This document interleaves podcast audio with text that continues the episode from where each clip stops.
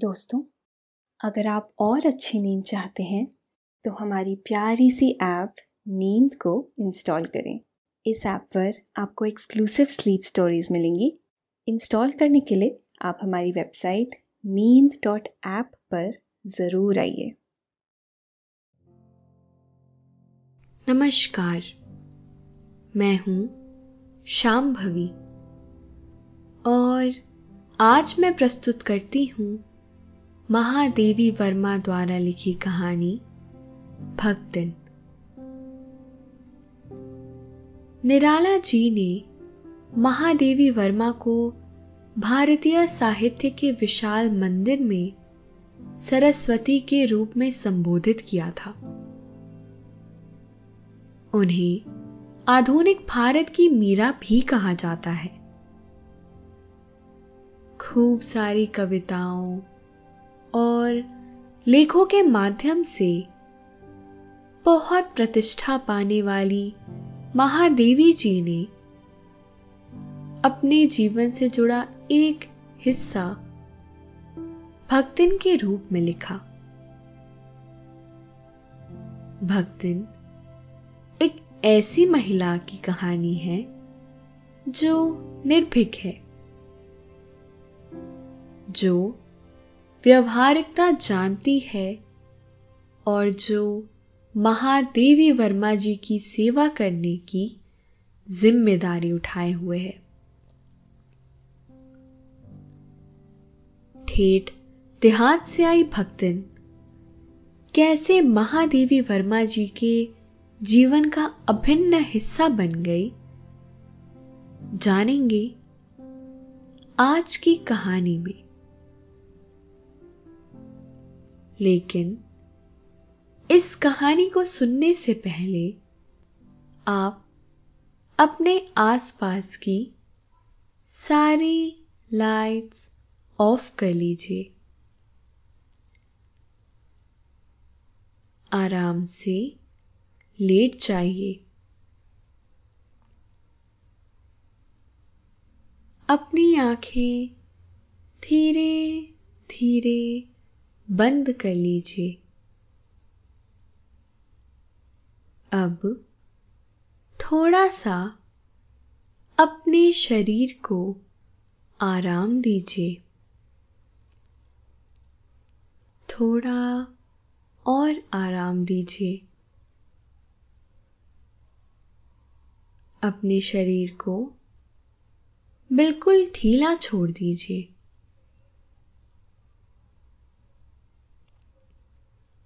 हाथों को शरीर से दूर रखते हुए हथेलियां आसमान की ओर, पैर भी आपस में नहीं सटे हुए हों,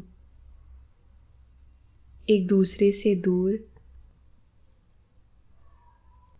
आराम से, कोई टेंशन नहीं, कोई तनाव नहीं। अपने दिमाग में चल रहे सभी विचारों को, चिंताओं को त्याग दीजिए। एक शांति महसूस करिए। महसूस करें कि एक शांति आपके अंदर प्रवेश कर रही है। गहरी सांस लें। सारे नेगेटिव, पॉजिटिव विचारों को धीरे धीरे निकाल दें। अपनी सांस पर ध्यान लगाएं। इसको धीमे या तेज नहीं करना है, बस ध्यान देना है कि कैसे वो आपके नाक, गले में होते हुए फेफड़ों में आ रही है। और आपके फेफड़े फूल रहे हैं। फिर कैसे वो आपके फेफड़ों से वापस गले और नाक के माध्यम से वापस निकल रही है और आपके फेफड़े थोड़े सिकुड़ रहे हैं। मन शांत, एकदम शांत होता जा रहा है। आप अच्छा महसूस कर रहे हैं। खुद को काफी हल्का महसूस कर रहे हैं। हर तरफ शांति है, सुकून है, खामोशी है।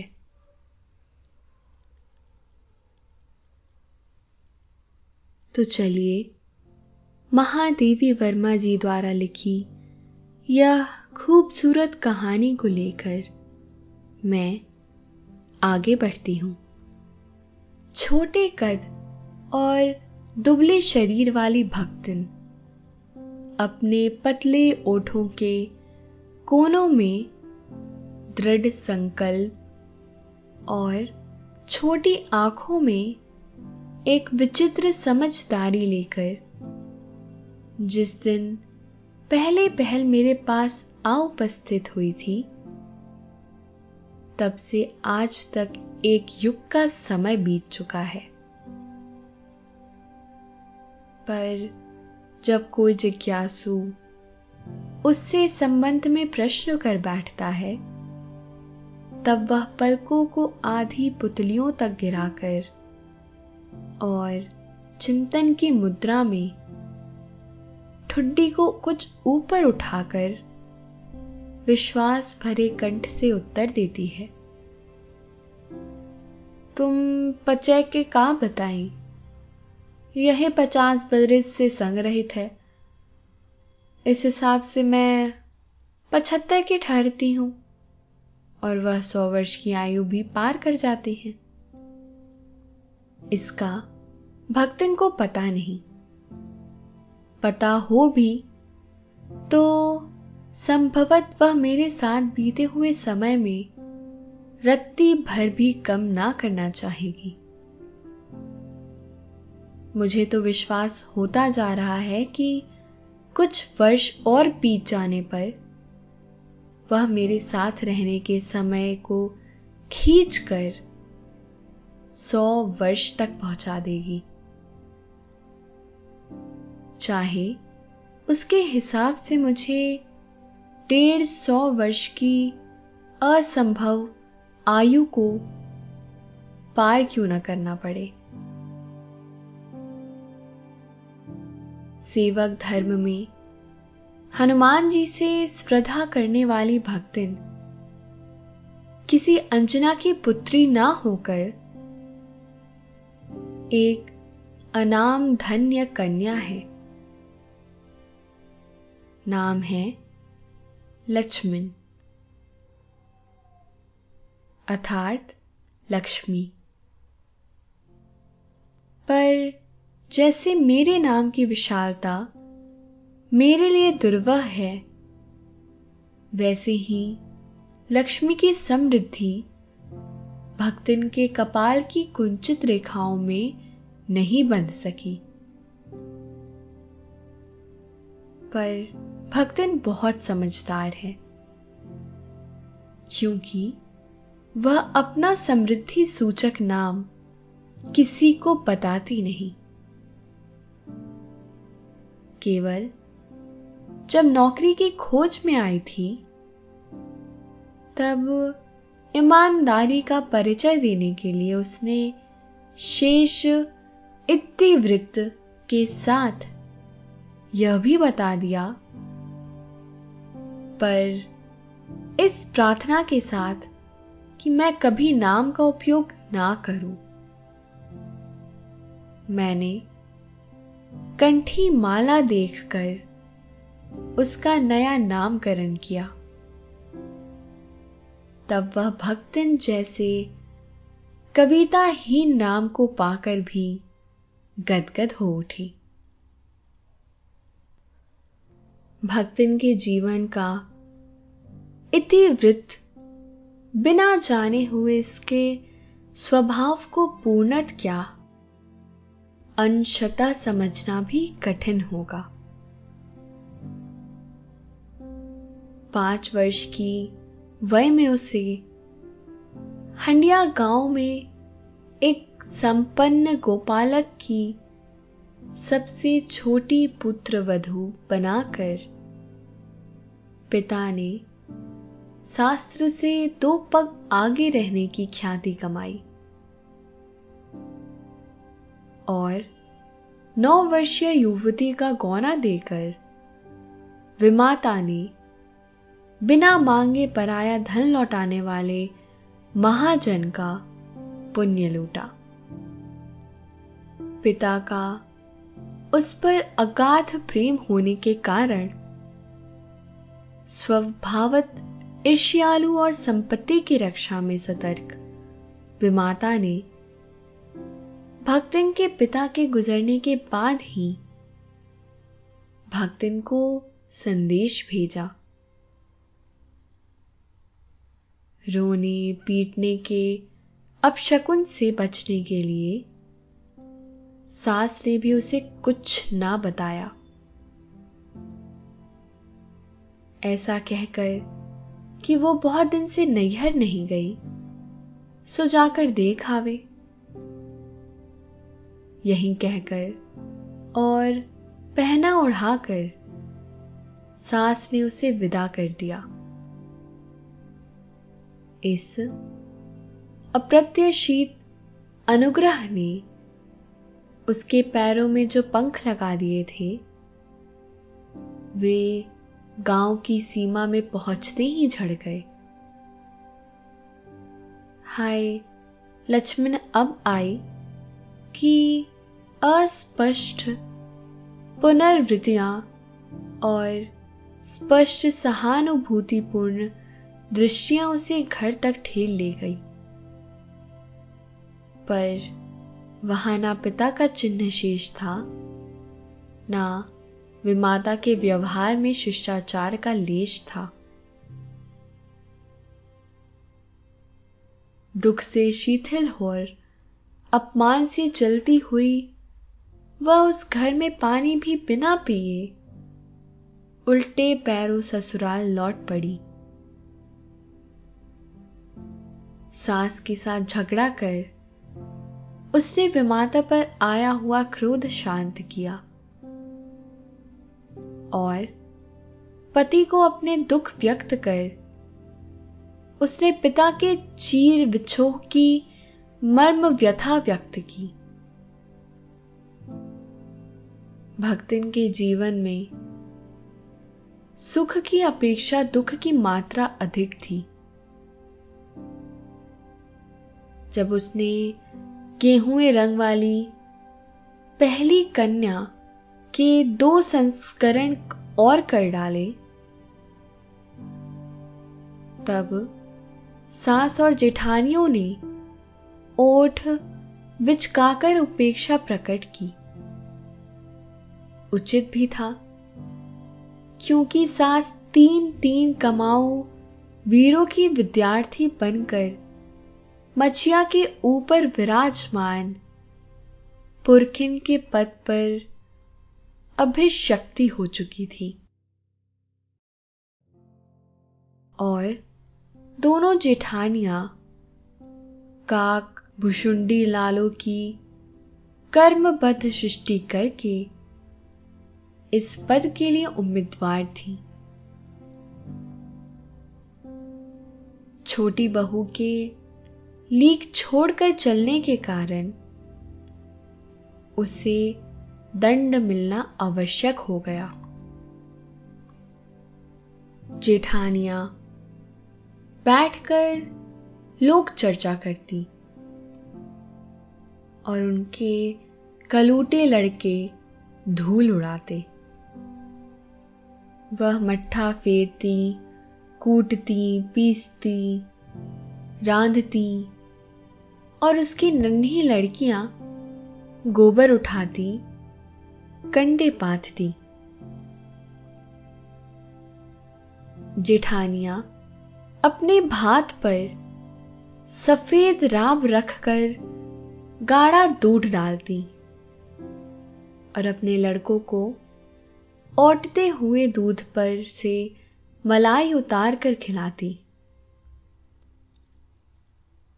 वह काले गुड़ की डली के साथ कठौती में मट्ठा पाती और उसकी लड़कियां चने बाजरे की घुघरी चबाती। इस दंड विधान के भीतर कोई ऐसी धारा नहीं थी जिसके अनुसार खोटे सिक्कों की टकसाल जैसी पत्नी से पति को विरक्त किया जा सकता। सारी चुगली चबाई की परिणीति उसके पत्नी प्रेम को बढ़ाकर ही होती थी। अतिरिक्त परिश्रमी, तेजस्विनी और पति के प्रति रोम रोम से सच्ची पत्नी को वह चाहता भी बहुत रहा होगा, क्योंकि उसके प्रेम के बल पर ही पत्नी ने बंटवारा करके सबको अंगूठा दिखा दिया।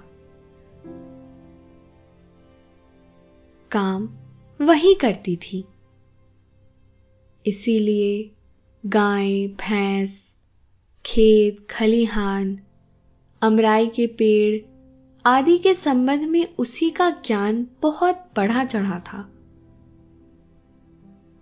उसने छाट छाट कर ऊपर से असंतोष की मुद्रा के साथ और भीतर से पुलकित होते हुए जो कुछ लिया वह सबसे अच्छा भी रहा।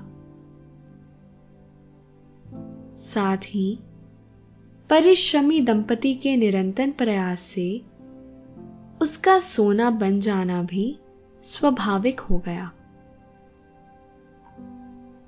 धूमधाम से बड़ी लड़की का विवाह करने के उपरांत पति ने घरौंदे से खेलती हुई 2 कन्याओं और कच्ची गृहस्थी का भार 29 वर्ष की पत्नी पर छोड़कर संसार से विदा ली। उस समय उसके पति की अवस्था 36 वर्ष से कुछ ही अधिक रही होगी, पर पत्नी आज उसे बुढ़ऊ कहकर स्मरण करती है। भक्तिन सोचती है कि जब वह बूढ़ी हो गई तब क्या परमात्मा के यहां वे भी ना बूढ़ा हुए होंगे, अतः उन्हें बुढ़ऊ ना कहना उनका घोर अपमान है। भक्तिन के हरे भरे खेत, मोटी ताजी गाय भैंस और फलों से लदे पेड़ देखकर जेठ जेठौतों के मुंह में पानी भर आना स्वाभाविक ही था। इन सब की प्राप्ति तो तभी संभव थी जब भक्तिन दूसरा घर कर लेती। जन्म से खोटी भक्तिन इनके चकमे में आई ही नहीं। उसने क्रोध से पांव पटक पटक कर आंगन को कंपायमान करते हुए कहा, हम कुकरी बिलारी ना होए, हमार मन पुसाई तो हम दूसरा के जाब नहीं ता तुम्हार पचे की छाती पे हो राहू पूजब और राज करब, समझू रहो। उसने पुरखों की जगह जमीन में से सुई की नोक बराबर भी देने की उदारता नहीं दिखाई। इसके अतिरिक्त गुरु से कान फुकवा, कंठी बांध और पति के नाम पर घी से चिकने केशों को समर्पित कर अपने कभी ना टलने की घोषणा कर दी। भविष्य में भी संपत्ति सुरक्षित रखने के लिए उसने छोटी लड़कियों के हाथ पीले कर उन्हें ससुराल पहुंचाया और पति के चुने हुए बड़े दामाद को घर जमाई बनाकर रखा। पर भक्तिन का दुर्भाग्य भी उससे कम हटी नहीं था। इसी से किशोरी से युवती होते ही बड़ी लड़की भी विधवा हो गई। भक्तिन के जेठ और जेठ के बच्चों ने कुछ ऐसी चाल चली कि भक्तिन की बड़ी विधवा लड़की का ब्याह अपने तीतरबाज साले से करा दी, क्योंकि उसका हो जाने पर सब कुछ उन्हीं के अधिकार में रहता। पर यह संबंध कुछ सुखकर नहीं हुआ, क्योंकि दामाद अब निश्चिंत होकर तीतर लड़ाता था और बेटी विवश क्रोध से जलती रहती थी। इतने यंत्र से संभाले हुए गाय डोर खेती बाड़ी जब पारिवारिक द्वेष में ऐसे झुलस गए कि लगान अदा करना भी भारी हो गया। सुख से रहने की कौन कहे। अंत में एक बार लगान ना पहुंचने पर जमींदार ने भक्तिन को बुलाकर दिन भर कड़ी धूप में खड़ा रखा। यह अपमान तो उसकी कर्मठता से भी सबसे बड़ा कलंक बन गया। अतः दूसरे ही दिन भक्तिन कमाई के विचार से शहर आ पहुंची। मेरे पास सेवक धर्म की आशा में भक्तिन की वेशभूषा में गृहस्थ और वैरागी का सम्मिश्रण देखकर मैंने शंका से प्रश्न किया, क्या तुम खाना बनाना जानती हो? उत्तर में उसने ऊपर के ओठ को सिकोड़ और नीचे के अधर को कुछ बढ़ाकर आश्वासन की मुद्रा के साथ कहा, ई कौन बड़ी बात आए, रोटी बनाए जाने थे, दाल रांध ली थे, साग भाजी छौंक सकित है और बाकी का रहा। दूसरे दिन तड़के ही सिर पर कई लोटे औंधाकर उसने मेरी धुली धोती जल के छींटों से पवित्र कर पहनी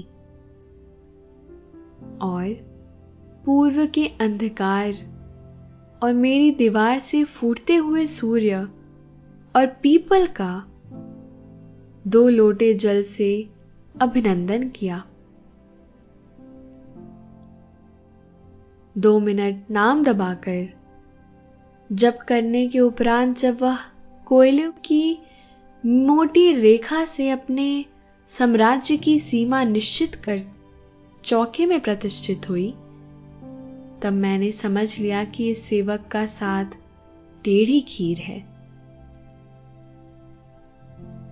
अपने भोजन के संबंध में नितांत वितराग होने पर भी मैं पाक विद्या के लिए परिवार में प्रख्यात हूं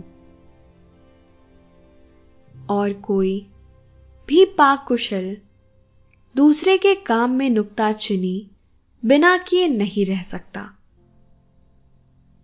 पर जब छूत पाक कर प्राण देने वाले व्यक्तियों को बात बात पर भूखा मरना स्मरण हो आया और भक्तिन की शंकाल कुल दृष्टि में छिपे हुए निषेध का अनुभव हुआ, तब कोयले की रेखा मेरे लिए लक्ष्मण के धनुष से खींची हुई रेखा के समान दुर्लभ्य हो उठी।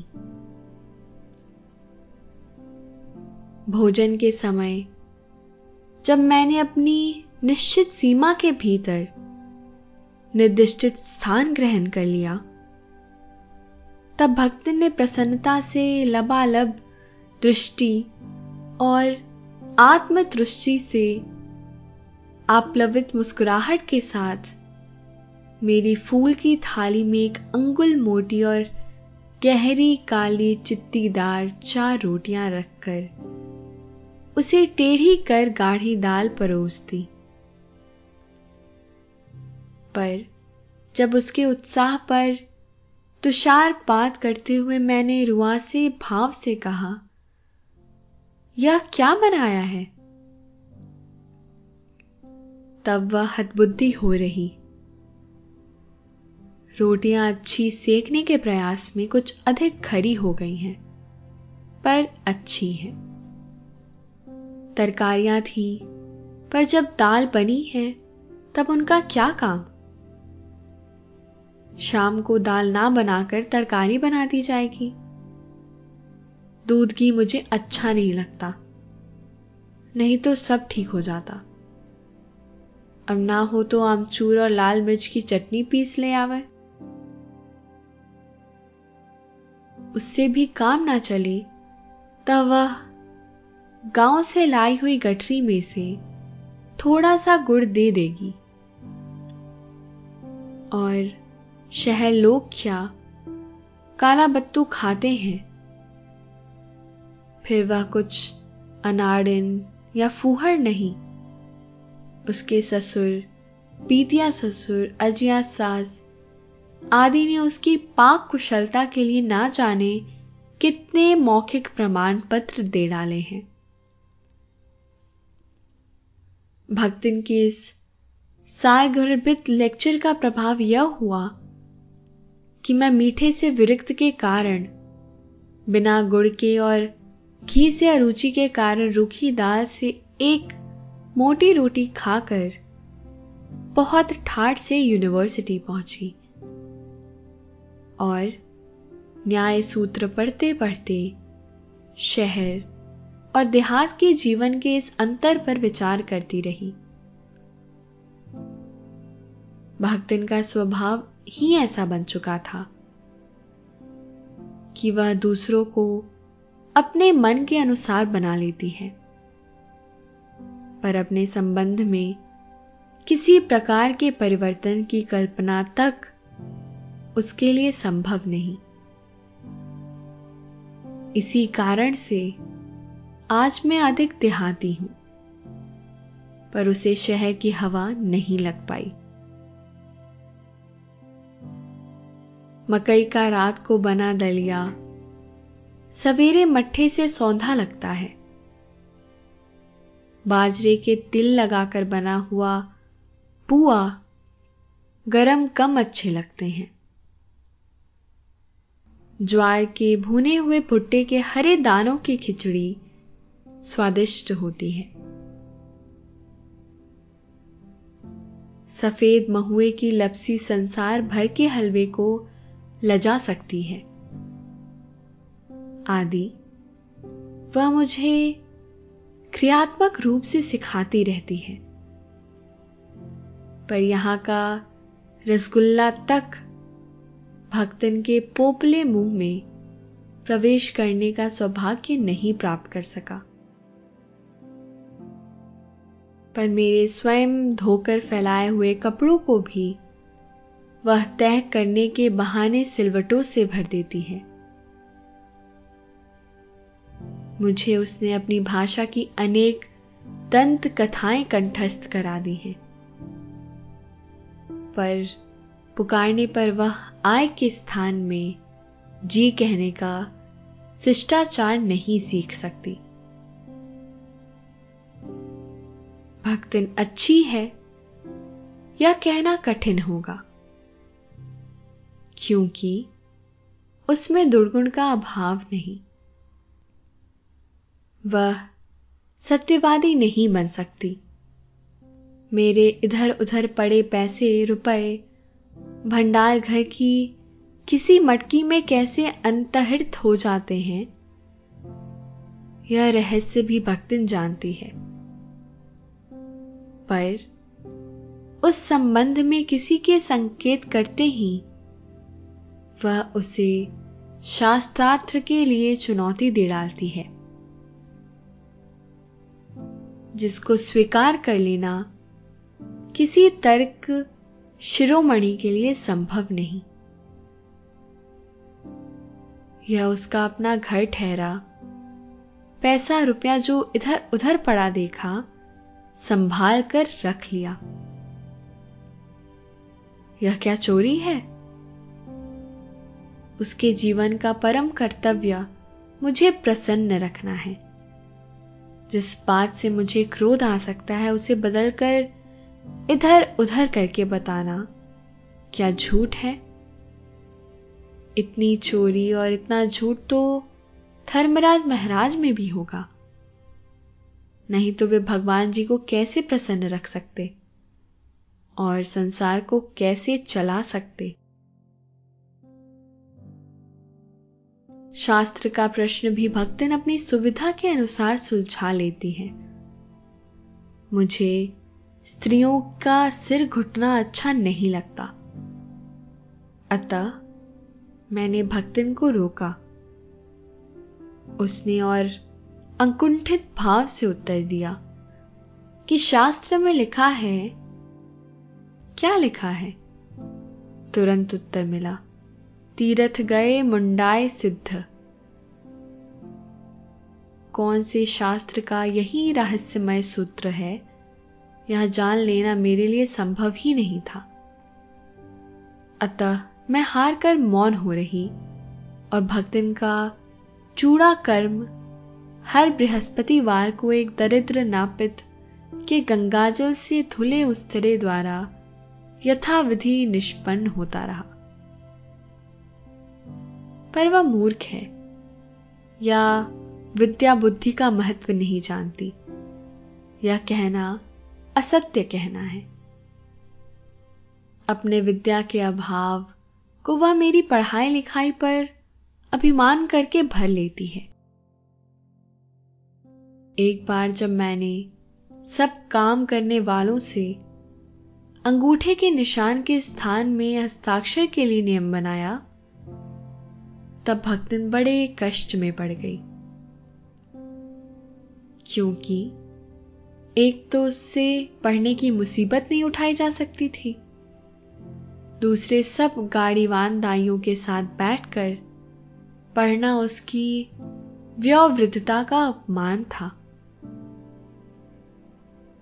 उसने कहना आरंभ किया, हमारे मालकिन तो रात दिन किताबियन में बांक गड़े रहती हैं। अब हमहु पढ़े लागब तो घर गृहस्थी कौन देखी सुनी। पढ़ाने वाले और पढ़ने वाले दोनों पर इस तर्क का ऐसा प्रभाव पड़ा कि भक्तिन इंस्पेक्टर के समान क्लास में घूम घूम कर किसी की बुद्धि की मंदता पर टीका टिप्पणी करने का अधिकार पा गई।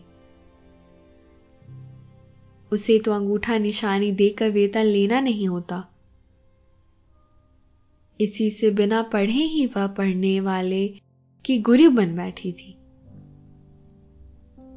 वह अपने तर्क ही नहीं, तर्कहीनता के लिए भी प्रमाण खोज लेने में पटु है।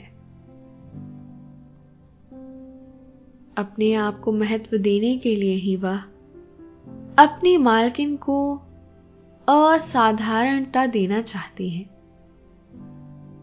पर इसके लिए भी प्रमाण की खोज ढूंढ आवश्यक होती है। जब एक बार मैं उत्तर पुस्तकों और चित्रों को लेकर व्यस्त थी, तब भक्तिन सबसे कहती घूमी, वो बिचारी तो रात दिन काम में झुकी रहती है और तुम पचे घूमती फिरती हो, चलो तने एक हाथ बटाए ले। सब जानते थे कि ऐसे कामों में हाथ नहीं बटाया जा सकता, अतः उन्होंने अपनी असमर्थता प्रकट कर भक्तिन से पिंड छुड़ाया। बस इसी प्रमाण के आधार पर उसकी सब अतिशयोक्तियां अमरबेल सी फैलने लगी।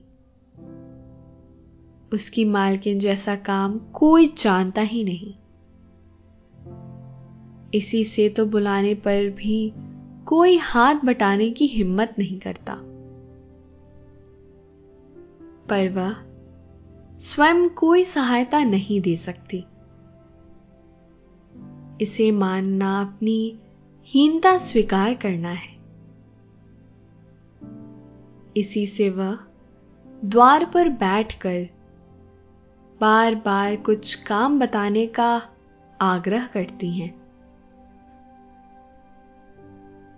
कभी उत्तर पुस्तकों को बांधकर, कभी अधूरे चित्र को कोने में रखकर, कभी रंग की प्याली धोकर और कभी चटाई को आंचल से झाड़कर वह जैसी सहायता पहुंचाती हैं, उससे भक्तिन का अन्य व्यक्तियों से अधिक बुद्धिमान होना प्रमाणित हो जाता है। वह जानती है कि जब दूसरे मेरा हाथ बटाने की कल्पना तक नहीं कर सकते, तब वह सहायता की इच्छा को क्रियात्मक रूप देती है।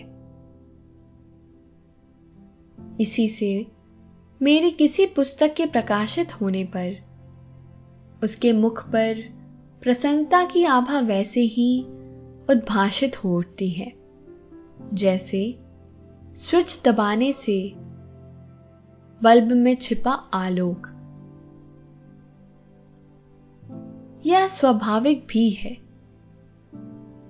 किसी चित्र को पूरा करने में व्यस्त मैं जब बार बार कहने पर भी भोजन के लिए नहीं उठती, तब वह कहीं भी दही का शरबत, कभी तुलसी की चाय वही देकर भूख का कष्ट नहीं सहने देती। दिन भर के कार्यभार से छुट्टी पाकर जब मैं कोई लेख समाप्त करने या भाव को छंदबद्ध करने बैठती हूं, तब छात्रावास की रोशनी बुझ चुकी होती है। पर मुझे रात की निस्तब्धता में अकेली ना छोड़ने के विचार से कोने में दरी के आसन पर बैठकर बिजली की चकाचौंध से आंखें मिचमिचाती हुई भक्तिन प्रशांत भाव से जागरण करती है। वह ऊंघती भी नहीं, क्योंकि मेरे सिर उठाते ही उसकी धुंधली दृष्टि मेरी आंखों का अनुसरण करने लगती है। यदि मैं सिरहाने रखे रैक की ओर देखती हूं, तो वह उठकर आवश्यक पुस्तक का रंग पूछती है। यदि मैं कलम रख देती हूं, तो वह स्याही उठा लेती है, और यदि मैं कागज एक और सरका देती हूं, तो वह दूसरी फाइल टटोलती है। मेरे भ्रमण की भी एकांत साथिन भक्तिन ही रही है।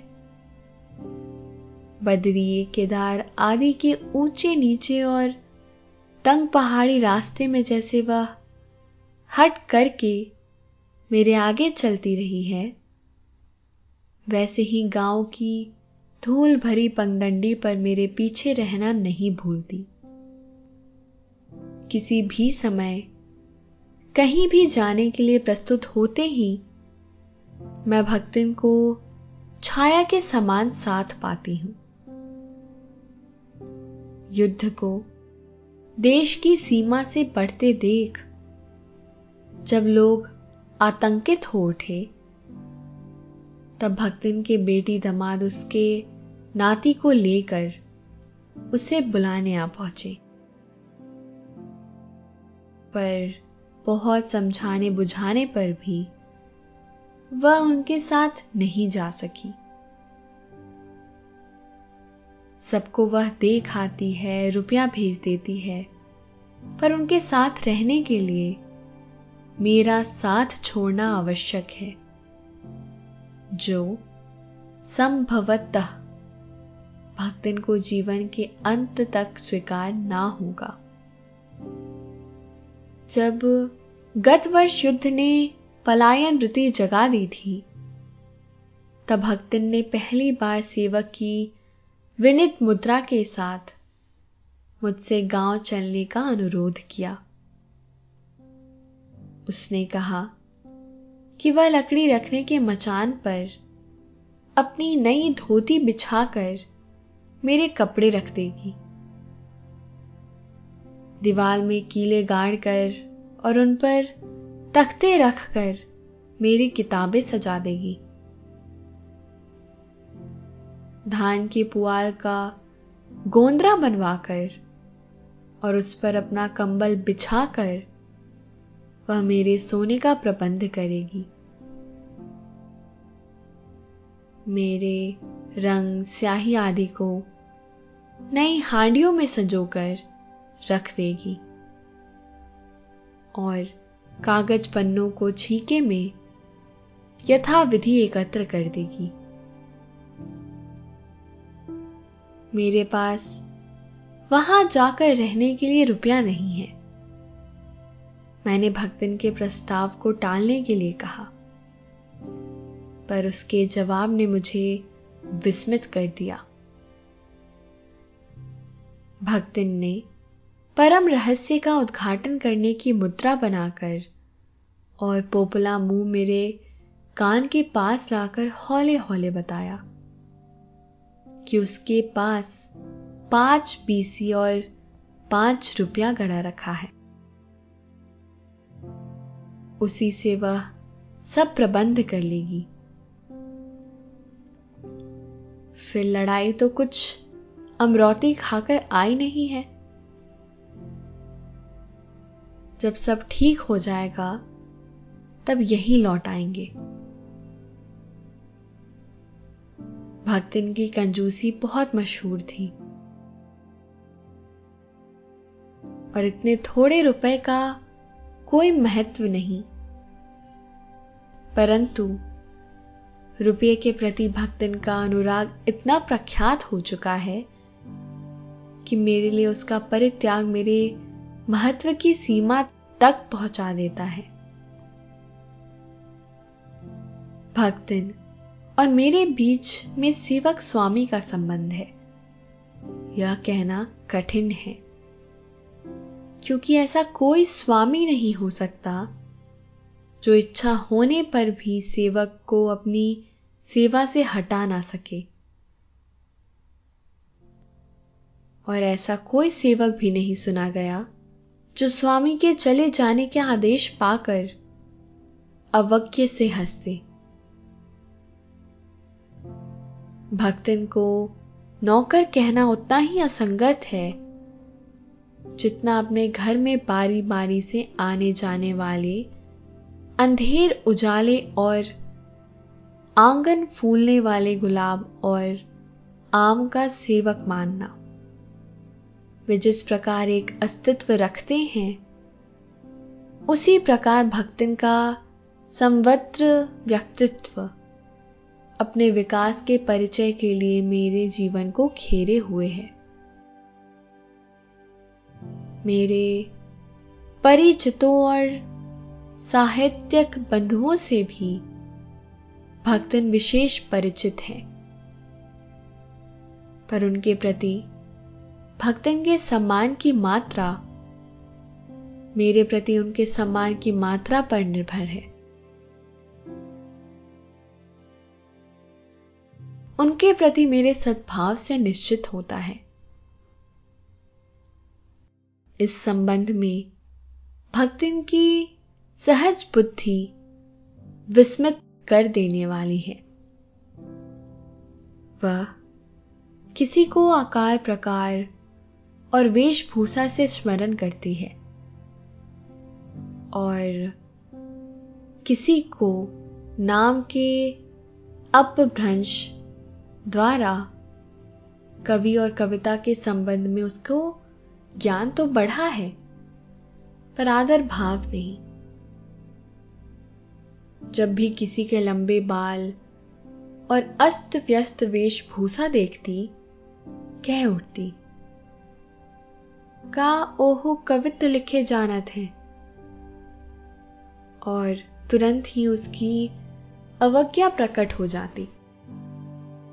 तब औ कछु करिए धरिए ना, बस गली गली गाउत बजाउत फिरी है।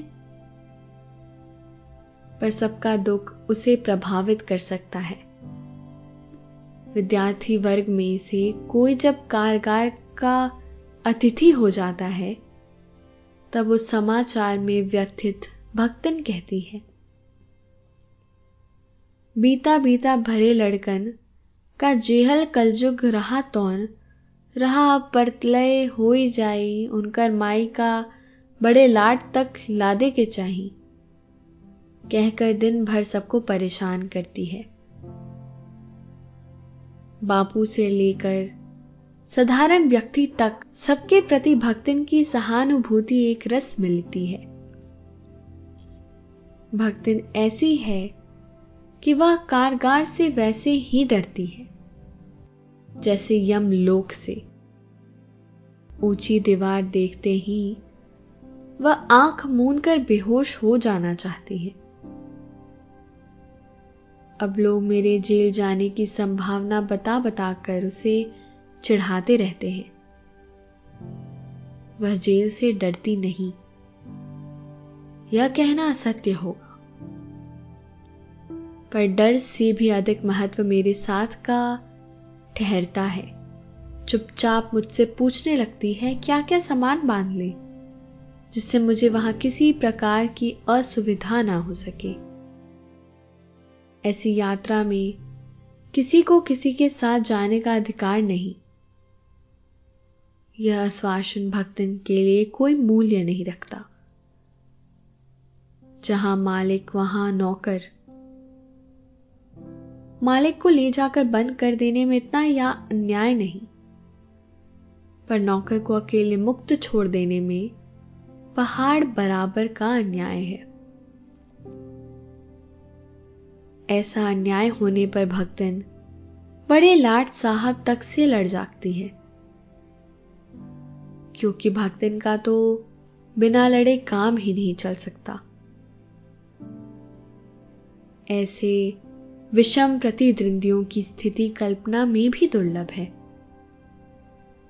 मैं प्रायः सोचती हूं कि जब ऐसा बुलावा आ पहुंचेगा जिसमें ना धोती साफ करने का अवकाश रहेगा, ना सामान बांधने का, ना भक्तिन को रुकने का अधिकार होगा, ना मुझे रोकने का, तब चीर विदा के अंतिम क्षणों में यह देहातिन वृद्धा क्या करेगी और मैं क्या करूंगी। भक्तिन की कहानी अधूरी है, पर उसे खोकर मैं इसे पूरी नहीं करना चाहती। ये थी आज की कहानी। अब निद्रा देवी आपकी तरफ आ रही है। आपकी पलकें धीरे धीरे भारी हो रही हैं। निद्रा देवी आपको अपने मोह पाश में बांध रही है। उन्हें स्वीकारे, सांसों पे ध्यान दे और शरीर को ढीला छोड़े। अब आप धीरे धीरे नींद की ओर बढ़ते जा रहे हैं और नींद आपको अपनी आगोश में समाती जा रही है। शुभ रात्रि।